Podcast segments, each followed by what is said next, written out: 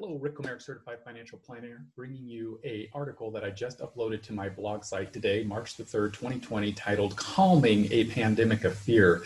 As February began, most investors were keeping a cautious eye on the coronavirus that was spreading in China. While there were isolated outbreaks around the globe, they were just that, isolated.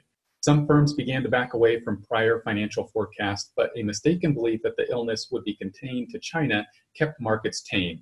That changed dramatically when headlines surfaced that the coronavirus had spread to northern Italy, South Korea, and Iran.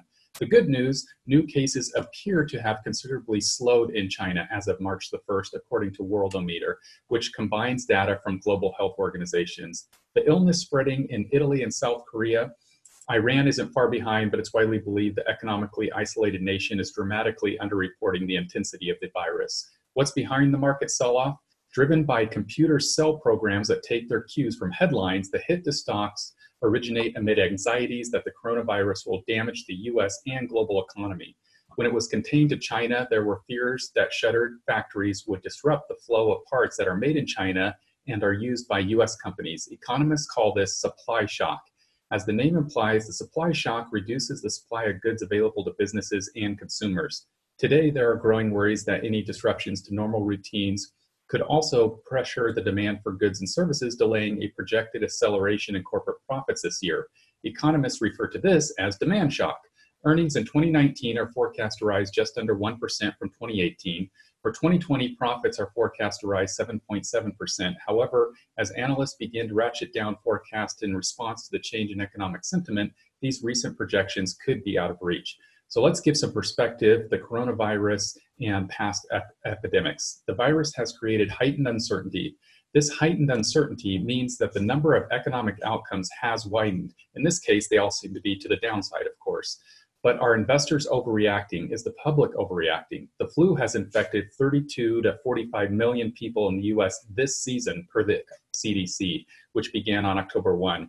There have been 310,000 to 506,000 hospitalizations and tragically 18,000 to 46,000 deaths. Yet the vast majority of us in our daily routines go uninterrupted.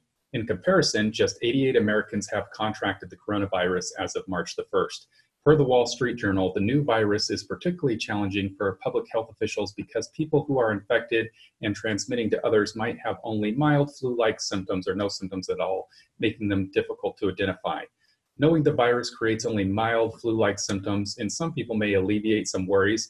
Of course, the elderly and those with compromised health must be more cautious. On the other hand, compared to the seasonal flu, the coronavirus seems to be more contagious and deadlier, despite the fact that confirmed US cases number only a fraction of the annual flu. Health officials do not have complete understanding of the virus, but our knowledge is progressing. While we don't know if this will eventually turn into a significant health crisis, we've lived with epidemics before, including the measles, polio, SARS, MERS, H1N1, and the flu, which strikes every year and can be deadly, as we mentioned previously. During the H1N1 pandemic of 2009, coronavirus has yet to be deemed a pandemic by the World Health Organization. There were approximately 60.8 million cases, 274,304 hospitalizations, and 12,469 deaths in the US between April 12, 2009 and April 10, 2020. Despite the human toll, stocks were already in the early phase of a bull market. Today, we're being pelted by wall-to-wall media coverage of the coronavirus. In 2009, the media may have been more focused on a new president and the Great Recession, limiting the hysteria. Fear spreads fast, but keep perspective. While we can critique the media and stock market reactions, what we know is the market has sold off. Fear has spread far faster than the virus. As we enter March, the economy is on solid footing. The banking system is in much better shape than 2008. On February 28th, Federal Chief Jerome Powell reaffirmed, quote, "The fundamentals of the U.S. economy remain strong." But he added he is closely monitoring developments and their implications for the economic outlook. We will use our tools to act appropriate to support the economy. The last sentence is the Fed way of hinting that a rate cut or other action is being carefully considered. And by the way, as of the reading of this, it appears that they did in fact make a 50-point rate cut in the Fed funds rate. That said, we know the volatility in markets is inevitable, but has typically been short-lived. Stocks sometimes take the stairs up and the elevator down. This bout of volatility will end, but calling a bottom is virtually impossible. You and I know that no one can do that on a consistent, regular basis.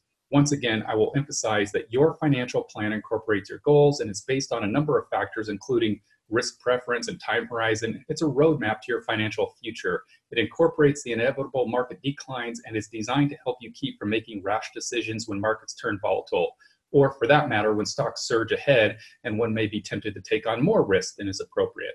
I recognize that these are trying times, not simply from the vantage point of the investment community. No one likes uncertainty, especially as it relates to our health and the health of our loved ones.